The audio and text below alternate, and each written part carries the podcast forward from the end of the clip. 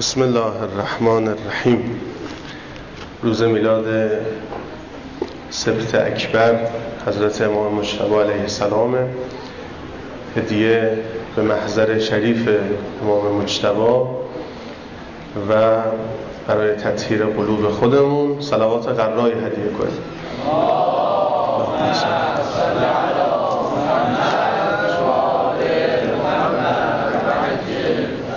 از این کتاب آن سوی مرگ 300 خورده صفحه‌شو خوندیم تا چند سال که مثل چند سال گذشت، چند روز بری مثل چند سال گذشت. انشالله آخراشه، اگه خدا بخواد تا 2-3 جلسه آینده انشالله تمومش میکنیم. نکات آخری که مطرح میکنن برخیش نکات جالبیست، از جمله همین نکته. میگن که گفتگوی من و دوستام طولانی بود، اونها مطالب زیادی به من آموختن، مطمئنم که صحنه‌های بسیاری به من نشون دادن، اما اجالتاً جز مواردی که فاش کردم چیز دیگه به یاد نمیارم. اونا سرانجام برام آرزوی موفقیت کردن و رفتن. بعد از رفتنشون من قدری دیگه همراه مادرم گردش کردم. حرف زدید؟ نه زیاد. به خاطر دارم که از او در مورد آینده سوال کردم، درباره آینده جامعه بشری. خب اموات اشراف دارن، البته بستگی به درجاتشون داره. مؤمنینشون از اخبار آینده خبر دارن تا حدی از مسائل خبر دارن. مسائل مربوط به ظهورم مسائلی است که بالاخره عمدتاً مؤمنین در برزخ خبر دارن، چون از اخباری است که یعنی از اتفاقاتی است که خود مؤمنین در برزخ هم متأثر میشن ازش. و وقتی از ظهور میکنن، اموات به هم بشارت میدن. تو روایت اینا خوشحال میشن، به هم دیگه مژدگانی میدن، چون ظهور امام زمان فقط یه تحول در دنیا نیست. ظهور حضرت آخرین مرحله کمال خود دنیاست. هر چیزی یه حرکت جوهری داره، هر شیئی در عالم داره میره به تعبیر مولا صدرا به سمت شدن، در حرکت هر چیزی در عالم و داره فعال میشه، بالفعل میشه. دنیا هم یه حرکتی داره به سمت کمال خودش. بعد از اینکه ابتلاعات بسیار سنگینی رو به خودش دید، بعد وارد دوره جدیدی میشه که دوره کمال دنیاست. اون دوره کمال دنیا دوره ایست که دنیا بیشترین شباهت رو به آخرت داره. دنیا هست و دنیا نیست.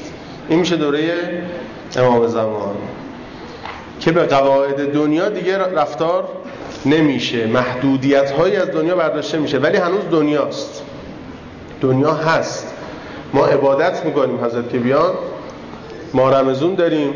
فقط خوبیش اینه که دیگه ما قاطی پاتی نمیشه که امشب اولش شب دوم ایناش قاطی پاتی نمیشه، وگرنه حضرت میان ما رمضان داریم، تابستون داریم، زمستون داریم، اینا همه سر جای خودش هست. روزه میگیریم، نماز میخونیم، حج میریم، ولی به اوج کمال خودش میرسه. بسیاری از ابتلاعاتی که لازم نیست در مسیر رشدمون، چون خیلی از این ابتلاعاتی که الان داریم، این بی‌عدالتی ها قرار نبوده ما اینا رو تحمل بکنیم. ظلم خدا ننوشته برامون که ملتی مظلوم بشه، یه فشار مضاعفه. باید با این ظلم مبارزه بشه که برداشته بشه. این ظلمی که داره میشه جز تقدیر، به این معنا جز این تقدیر ما نبوده که کمال ما وابسته به این باشه. این با ساختار عالم تناسب نداره، یه چیز اضافی و مازاد و ورش داره. حضرت میان این اضافی ها رو برمیدارن تو مسیر رفت آمدمون، تو زندگیامون. حالا میخونم براتون، نکات جالبیست، جهش علمی که اتفاق میفته. بسیاری از این مشکلاتی که الان هست، اینا روال اولیه بر این نبوده که ما اینا رو داشته باشیم. پس دوره ظهور دوره‌ای که خود دنیا به کمال خودش میرسه. دنیا که به کمال خودش میرسه، دنیا قواعد برزخ برش حاکم میشه، برزخ هم به کمال خودش میرسه دیگه. اینا دیگه در گوشی گفتیم، برزخ هم قواعد حاکم برش عوض میشه، برزخ هم یه پله رشد میکنه تا اینکه دیگه همه آماده میشن برای اینکه فضا فراهم بشه برای قیامت. دیگه شرایط خاصی است. خب اون او گفت که بدیها به وفور در جامعه جهانی رواج می‌یابد. زنا، دروغ، ربا، تملق، رشوه، الحاد و فتنه‌های مرگبار. فتنه‌گران به آسانی کشتن حشرات مردم را از بین می‌برند. گروه گروه یا تک تک. کار به جایی میرسه که هر انسانی در هر نقطه‌ای از دنیا در معرض تهدید خواهد بود. وقتی که داره در پیاده رو حرکت میکنه، وقتی که وارد مغازه‌ای میشه، وقتی که در محل کاره یا در کتابخونه یا پارک یا کلیسا، مسجد، کنیسه یا معبد، حتی وقتی که در خانه‌اش خوابیده. به این ترتیب تعداد زیادی از مردم جهان به قتل میرسن. عده دیگه بر اثر یک بیماری علاج ناپذیر و بر اثر حوادث طبیعی میمیرن، مخصوصا بر اثر زلزله‌های مهیب و پی در پی. در اوج بدبختی‌ها دو جنبش مذهبی صورت میگیره. به رهبری دو فرد پرنفوذ، خاورمیانه مرکز این خیزش هاست که اون دو فرد نفوذ رو گفتن که با کد و رمز گفتن یکیشون خراسانیه، یکی هم سفیانی. برای خراسانی ویژگی هایی گفتن که کار نداریم، سفیانی رو هم شاخصه هایی گفتن. عثمان ابن انبسه اسمشه، شاید همینم رمز باشه، از نسل ابو سفیانه و در منطقه شام تشکیل حکومت میده و کشورهای از اراضی فعلی که مثل لبنان و اردن و سوریه و بخش‌های از عراق و اینها رو تصرف میکنه. البته حکومت 6 ماه بیشتر دوام نداره، ولی در اون 6 ماه دیگه به اوج میرسه، یعنی قیمت میذارن رو سر شیعیان روایته و هزینه‌های هنگفتی پرداخت میشه که مردم بیفتن تو پستوها، شیعه پیدا کنن، سرش رو ببرن و بیارن. و نحوه کشتنها رو هم گفتن تو روایات که به چه نحوی شیعیان رو قتل عام میکنن. و این 6 ماه منتهی به ظهوره. 6 ماه سفیانی با خراسانی درگیره. سپاه خراسانی هم میان به سمت شام. حالا تو نسل ماست، نسل بعد، خدا میدونه، انشالله که نزدیک باشه. بشارات که زیاده، بشارت هایی که آدم میشنوه، بشارت ها زیاده، چون فتح شام مقدمه است برای فتح بیت المقدس. فتح بیت المقدس بعد از فتح شام، اصلا فتح بیت المقدس بعد از ظهوره، یعنی بیت المقدس توسط خود حضرت فتح میشه. یعنی که میگن رژیم صهیونیستی 25 سال مثلا نخواهد دید و نماز خواهیم خواند و اینا، این نابودی این رژیم مال بعد از ظهور طبق روایات ما. اصلا تصریح روایت به اینه که یه تعدادی میرن برای اینکه این یهود رو نابود کنن، نمیتونن، موفق نمیشن تا اینکه با حضرت وارد بیت المقدس میشن. بعد حضرت نماز رو میخونن که میخوان، ظاهرا نماز صبح هم هست اونجوری که از روایت یادمه.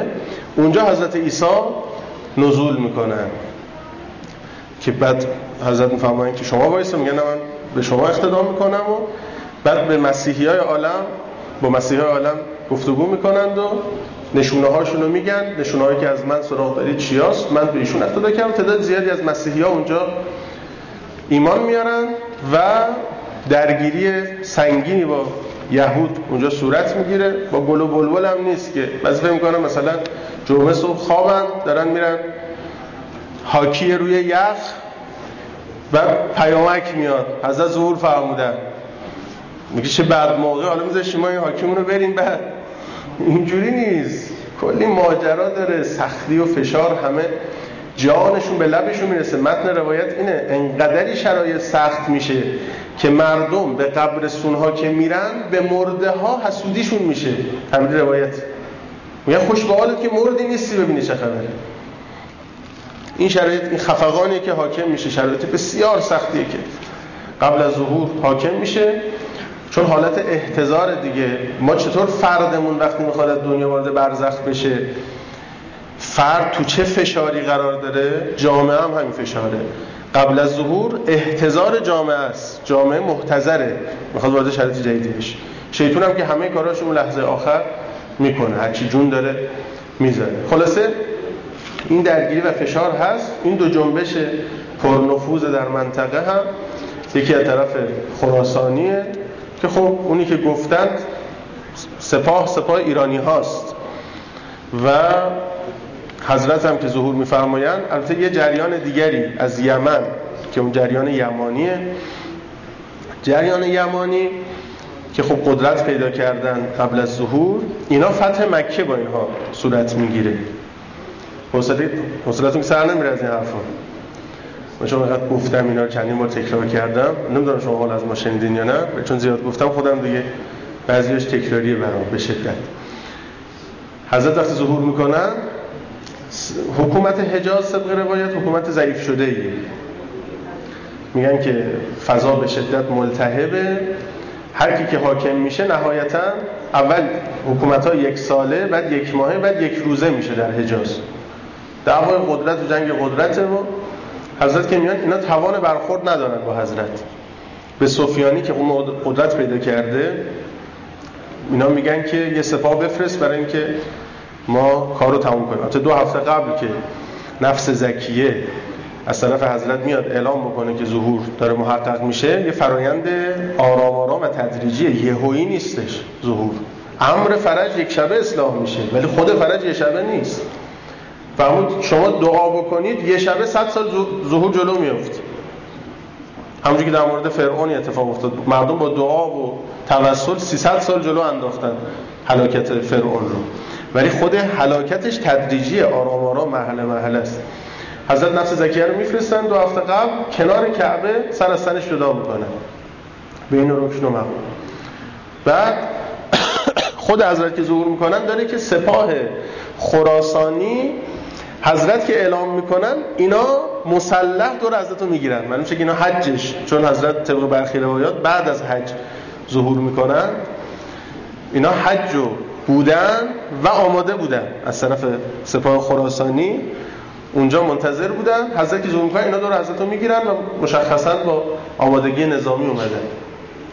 اونا میبینن که نمیشه برخوردی کرد و میگن که سفیانی سپاه فرسته. حضرت هم میفهمن که معجزه‌ای که پیغمبر جدم گفته رو میخوام بهتون نشون بدم، که ماجرای خسف بعیدا صورت میگیره. سپاه سفیانی تو مسیر اومدن، زمین میبله، اینا رو 2 نفر ازشون فقط زنده ایمونن. اونجا داره که جریان یمانی از یمن میان مکه رو فتح میکنن، مکه رو حضرت دست یمنی ها میسپرن، میان داره با سید خراسانی در مرز اهواز حضرت دیدار میکنن، در آغوش میگیرن. و روایت عجیب غریبیه، در الزام الناصب خیلی از این روایات نقل شده، کتاب خوبیست، 4 جلد الزام الناصب، مطالب جالبی داره. اونجا داره که حضرت رو سوار بر پرنده میکنن، 7 تا پرنده بلند میشه، معلوم نیست حضرت سوار بر کدومشن. معلوم شد که حضرت اوایل با هلیکوپتر میرن احتمالاً دیگه. بعد میان به سمت عراق، درگیری‌های در عراق هست، عراق رو آرام میکنن، میرن به سمت بیت المقدس. بیت المقدس که فتح میکنن میان مصر، مصر گنج‌هایی رو از زیر اهرام ثلاثه بیرون میکشن که اون گنج‌ها همه عالم رو ثروتمند میکنه.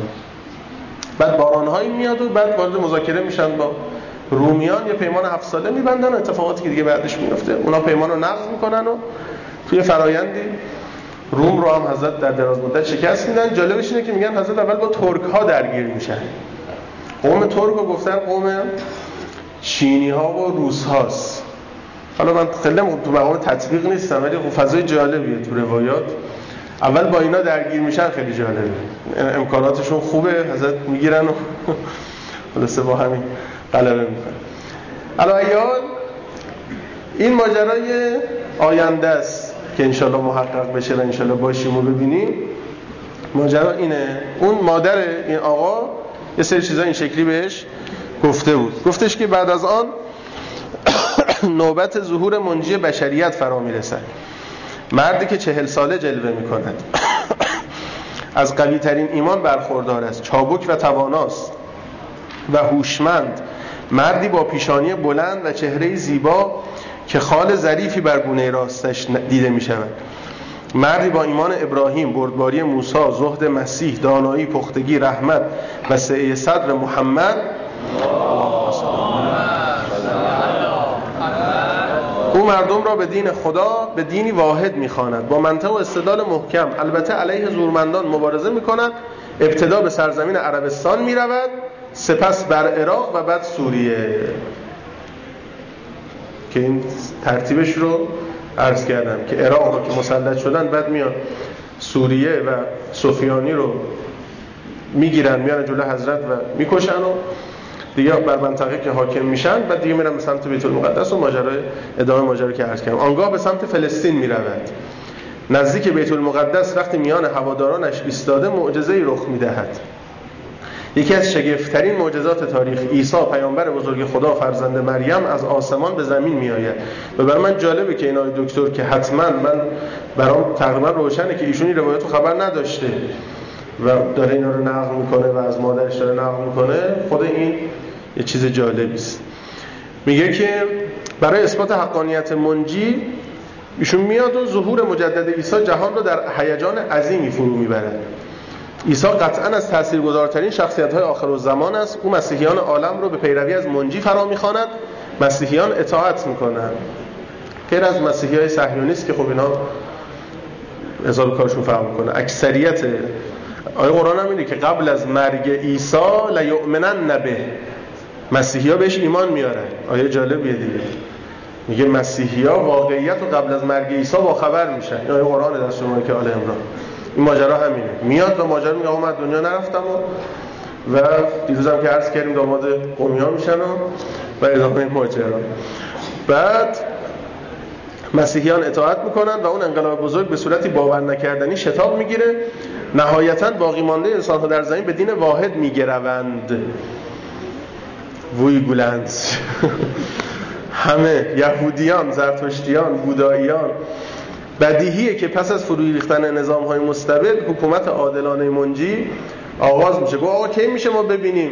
حضرت فرمودن بنده خدا الان داری زندگیتو میکنی، اگر منجی ظهور بکنه یوم العلق و العرق، دو تا چیزه، علق، عرق، عرق سگی مگی نه، عرق، عرق ریختن، یوم العلق و العرق، وقتی او بیاد اول خون است و عرق، اول زحمته، شب بیداری داره، مصیبت داره، کار داره، الکی که کار پیش نمیره. میخواست حضرت یه بشکم بزنم میشه درست بشه که همون اول اصلا غیبت نمیرفتن، بشکم همون اول زده بوده. زحمت و کار داره، داره که هفته اول اینو بگم حال کنید برای روایت قشنگی. جمعه اول که ظهور میکنه خب همه دوست دارن حضرت رو از نزدیک ببینن، فراخوان میدن که هر کی میخواد حضرت رو ببینه جمعه بعد نماز جمعه در مسجد کوفه، نماز جمعه بعدی رو حضرت مسجد کوفه میخونن که داره میریزن ملت دیگه از ایران و جاهای دیگه. و تعبیر روایت اینه که حضرت وقتی میخوان خطبه رو شروع بکنن از صدای ازدحام و همهمه گریه مردم خطبه خوانی حضرت به تأخیر میفته، انقدر که همه شیون و سر و صداشون تصور کنن آقا امام زمان میخوان خطبه بخونن نماز جمعه، اصلا تصورش آدمو شیدا میکنه. بعد اینا میگن آقا مسجد جا نداره، اینجا کوچیکه، از صلات، حالا اگه تعبیر روایت رو اشتباه نخونم، از صلات و خلفک که صلات خلف رسول الله، ثواب نماز بشه شما، ثواب نماز بشه پیغمبره. ملت میخوان نماز بخونن، مسجد هم جا نداره، شهر کوفه هم کوچیکه. حضرت میفهمن که یه پل بزنید از فرات، نجف رو به کربلا متصل کنید که اینجا داره تا هفته بعد. پل رو زدن، نماز جمعه هفته بعدو که میخوان بخونن اول صف مسجد کوفه است، آخر صف بالا سر حرم ابو عبدالله، 90 کیلومتر جمعیت پر میکنه. هفته بعد شلوغ‌تر میشه دیگه، هفته اول خیلی جدی نمیگیرن، معلومه از آوا باشه یا جا نداره بعضی نمیره، هفته بعد دیگه شلوغ‌تر میشه و متصل میشه کربلا و نجف. خب این مهندسا رو کار بکنن دیگه، درساتون رو خوب بخونید و پل بزنید. بعداً هیچی قرار نیست با روال غیر طبیعی، اول کار اینطوره، بعد دیگه عوض میشه که ایشون هم میگه، بعد دیگه بابی از علوم باز میشه، کلا دیگه دانشگاه جمع میشه، بعدش دیگه حوزه و دانشگاه اینا اینجا رو احتمالا تبدیل به طبیله چیزی بکنن، بعد از اون کمن زیاد داره دیگه دانشگاه رو تعطیل میکنن. خلاصه میگن که در زمان حکومتش تمام گنجینه‌های زمین کشف میشه و در اختیار جامعه قرار میگیره. برکات از خاک میجوشن و از آسمان نازل میشن. به طور کلی در آن روزگان مردم شاهد پیشرفت‌های عظیم خواهند بود. در امور اجتماعی، فرهنگی، دینی، علوم روحی، در شاخه ریاضی، فیزیک، طب، علم ژنتیک، علم ژنتیک باعث تحولات عجیب و نفسگیر خواهد شد. جهش ژن‌ها و اصلاح ژن‌ها زمینه‌ساز بسیاری از آن پیشرفت‌هاست که گفتن طرف انقدر عمر میکنه که حالا تو نظرم الان بین 40 و 70 تردید دارم، 40 نسل یا 70 نسل بعد خودشو میبینه. جهش ژن‌ها علمی الان نیست، شوخیه، خنده است، اینا فانه، علمی نیست. اینا علم اون موقع است. میفهمند از 27 باب 2 بابش باز شده، تا دوران حضرت 2 باب باز شده، اون میره 25 باب علمو باز میکنه تا بفهمیم چه خبره. الان که از دانش مانش فعلا خبری نیست، فعلا داریم عداشو در میاریم، تمرین میکنیم، آقا بیا نیش یاد بگیریم انشالله. بعد مادرم پس از گفتن اینها ساکت شد به مدت طولانی و بعد گفت مرخصی داره تموم میشه، تو باید به زمین برگردی. اینجا دیگه برگشتن ایشون به زمین و چند تا نکته جالب داره، یک دو تاشو امروز بگم و بقیه‌اش انشالله باشه چند. از این که باید برمیگشتید غمگین بود؟ نه، عادی بود، خیلی عادی به نظر می‌رسید. برخلاف اون من بسیار ناراحت بودم. ماندن و همیشه ماندن در بهشت تنها چیزی بود که می‌خواستم. مادرم گفت که چاره جز برگشتن ندارم و چون شدیداً اظهار ناراحتی کردم گفت تو باید به خاطر برگشتن به دنیا از خدا سپاسگزار باشی. فکرشو بکن، اگه برای همیشه مرده بودی همچنان در وادی حق و ناس به سر می‌بردی. حالا این شانس گرانبها رو داری که خودت رو اصلاح کنی. برگرد و روحت رو بشو. کاری کن که وقتی دوباره اومدی تو رو به اون وادی نبرن. این حرفاش خیلی در من اثر کرد، باعث شد که قلباً به برگشتن راضی بشم. مادرم گفت اما قبل از اینکه بری چند نصیحت از من بشنو. توصیه‌هایی به من کرد که هرگز فراموش نمی‌کنم. اولین توصیه‌اش در مورد حق و ناس بود، رعایت کردن جان و مال و وقت و آبروی مردم. سفارش بعدیش این بود که از شرک فاصله بگیرم. میدونید که شرک گناهی بسیار بزرگه، چنانچه مشرک توبه نکنه در آتش ابدی افکنده خواهد شد. شرک خطریه که بشر رو تا موقع مرگ تهدید میکنه. اگه شما کسی چیزی یا نیرویی رو هم ردیف ذات خدا قرار بدید مشرکید. اگه دیگری رو در صفات و افعال مثل خدا بدونید مشرکید. اگه به عبادت کسی یا چیزی یا نیرویی غیر از خدا بپردازید یا اگر از غیر خدا اطاعت کنید، مثلا خدا رو داره در فرزند بدونید، به وجود الهه ها معتقد باشید، ظلمت رو هم تراز قدرت خداوندی قلمداد کنید و غیره. اینجا نکته قشنگی داره. میگه حالت دفاعی به خودم گرفتم، گفتم از این لحاظ من باید استخاطر باشم، چون همه انسان ها بدون استثنا بنده خدا میدونم، به وجود خدایان اعتقاد ندارم، ظلمت رو هم مطلقاً هم سطح نور الهی نمیدونم. میگه خیلی به خودتون اطمینان نداشته باشید. ابرو بالا انداختم، گفت دلخور نشید. ببینید همه ما زمانی به بیماری سختی دچار شدیم، در نتیجه نزد دکتر رفتیم، دکتر برامون دارو نوشته، دارو رو گرفتیم، خوردیم و حالمون خوب شده. خب بله، پس از بهبودی چی گفتیم؟ اگه گفتیم اون دکتر منو شفا داد، این شرکه. باید میگفتیم خدا توسط اون دکتر منو شفا داد. خالص شرک مراتب داره دیگه. یه مراتبیش قطعاً آدمو محروم میکنه از رحمت خدا، یه مراتبیش هم سلب توفیق میاره. حالا از بهشت آدمو نمیندازه، ولی درجات رو از آدم میگیره. مراتب بهشت و مراتب توحیده. هر چقدر آدم از شرک فاصله گرفته باشه، اسباب رو اسباب بدونی. سبب خدا اگه بخواد از غیر سبب چیزی رو به آدم میرسونه. به امام رضا علیه السلام عرض کرد که آقا شما خیلی حرفای تند و تیز میزنید. چون دوره امام رضا علیه السلام دوره هارون الرشید، موسی بن جعفر علیه السلام دوره هارون الرشید افتادن زندان. تازه حضرت موضع علنی نمیگرفتن، با هارون الرشید هم خودشون خوب نشون میدادن، تقیه میکردن، انداختن حضرت تو زندان. بعدش هم آروم و بی سر و صدا حضرت تو زندان کشتن. دوره امام رضا که رسید، حضرت شروع کردن علنی بیانیه دادن علیه هارون الرشید، تندترین مواضع رو گرفتن. بعضی از این شیعیان خالص امام رضا پیام دادن، گفتن آقا چیکار می‌کنی؟ خون پدرتون حضرت میچکی از شمشیر این. که حالا حضرت تعابیر مختلفی به کار بردن. یکیش بود که اگه یه تار مو از من کم کرد، من فرزند رسول الله نیستم. یه روایت دیگه داره، این خیلی قشنگه. حضرت فرمودن که این شیعیان خاص میگفتن آقا چرا شما بعد جالب دوره مأمون که رسید باز حضرت سکوت کردن. این قریب القربا بابت اینه هیچکی نفهمید استراتژی امام رضا. تو دوره‌ای که همه ساکت بودن حرف می‌زد، دوره‌ای که همه حرف می‌زدن ساکت بود، هیچکی نفهمید. آخه برای چی؟ این قریب القربا بودن امام رضاست. بعد حضرت فرمودن که شما قصه نخورید. جمله خیلی جالب. فرمودن خدا یه وادی داره، گنج‌های طلا رو تو، خیلی روایت جالبه ها، حالا میشم بره یه کسی کشف بکنه ببینیم واقعا چی جوره، هستی همچین جایی. و خدا گنج‌های زیرزمینی رو توی یه وادی قرار داده، محافظای این وادی رو مورچه قرار داده. شتر خراسانی که شتر خیلی جون سختی بود، سفرهای طولانی باش می‌رفتن، شتر خراسانی هم بخواد وارد این وادی بشه مورچه ها نمیذارن. خدا بزرگترین گنج‌های عالمو با مورچه ها نگه داشته. قصه نخورید بابت من. این بهش میگن توحید.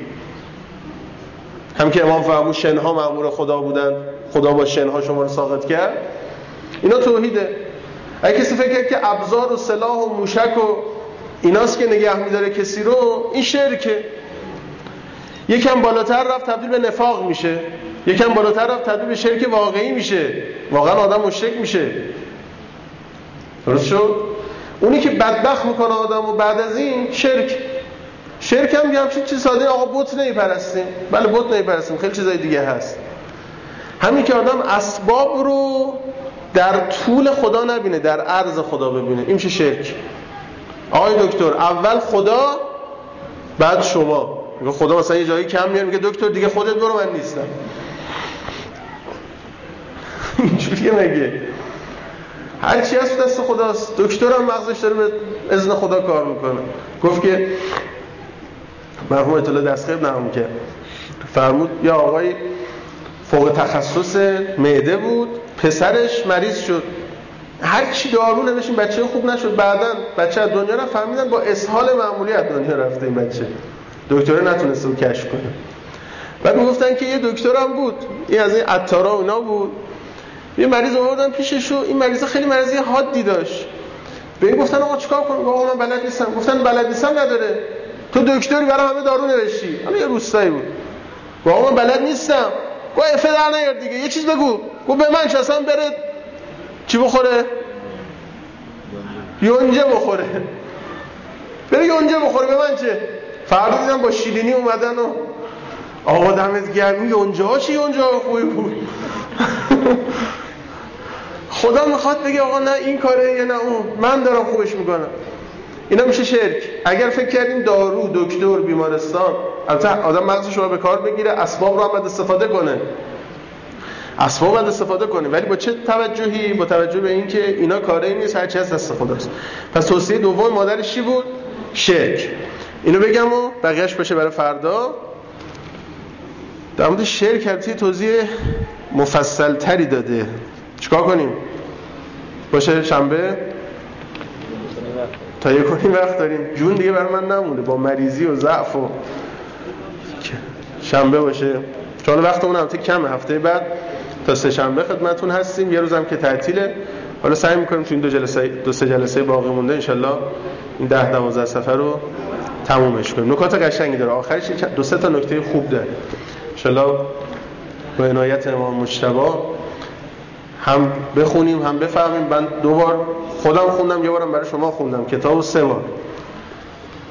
احساس می‌کنم 7-8 بار دیگه باید بخونم. خیلی از جاهاش واقعاً تلنگرها خوبی داره. ان شاءالله که به آبروی امام مجتبی خدا فرج امام عصر رو نزدیک کنه، این دوران طلایی رو ان شاءالله ببینیم، جزء سربازان حضرت باشیم، جزء خاصان درگاه امام زمان باشیم. خدا در فرج حضرتش تعجیل بفرما، قلب نازنینش از ما راضی بفرما. و صلی الله علی سیدنا محمد و آله الطاهر.